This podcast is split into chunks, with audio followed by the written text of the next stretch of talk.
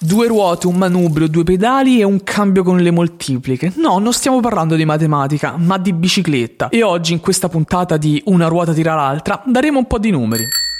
Una ruota tira l'altra, Spiegami un po'. una ruota tira l'altra, Forte.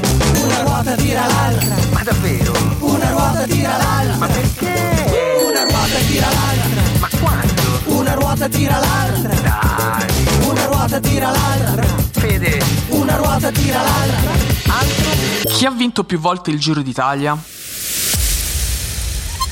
È un evento secolare e in quanto tale è una miniera di dati e statistiche. Scopriamo insieme le più interessanti partendo proprio dalla domanda che dà il titolo a questa puntata. Volete dunque sapere chi ha vinto più volte il Giro? Fede. C'è un pari merito per ben tre ciclisti. Si tratta di Binda, Merz e Coppi, che per cinque volte hanno chiuso la gara in testa alla classifica. Due di loro, Binda e Merz, insieme a un altro italiano, Carlo Galletti, lo hanno anche vinto per tre volte consecutivamente. Altro? Vi vedo, eh, vi vedo che volete altri numeri e io vi accontento. Il vincitore più giovane è stato Fausto Coppi, che aveva poco più di 20 anni, mentre il più anziano fu Fiorenzo Magni, meglio noto come il Leone delle Fiandre, che vinse la gara a tappe dopo i 34 anni. Quattro sono invece i ciclisti che sono stati i primi in classifica dalla prima all'ultima tappa: Costante Girardengo, Alfredo Binda, Eddie Merz e Gianni Bugno, ultimo in questa speciale classifica nel 1990. La tappa più lunga della storia è stata una Lucca-Roma del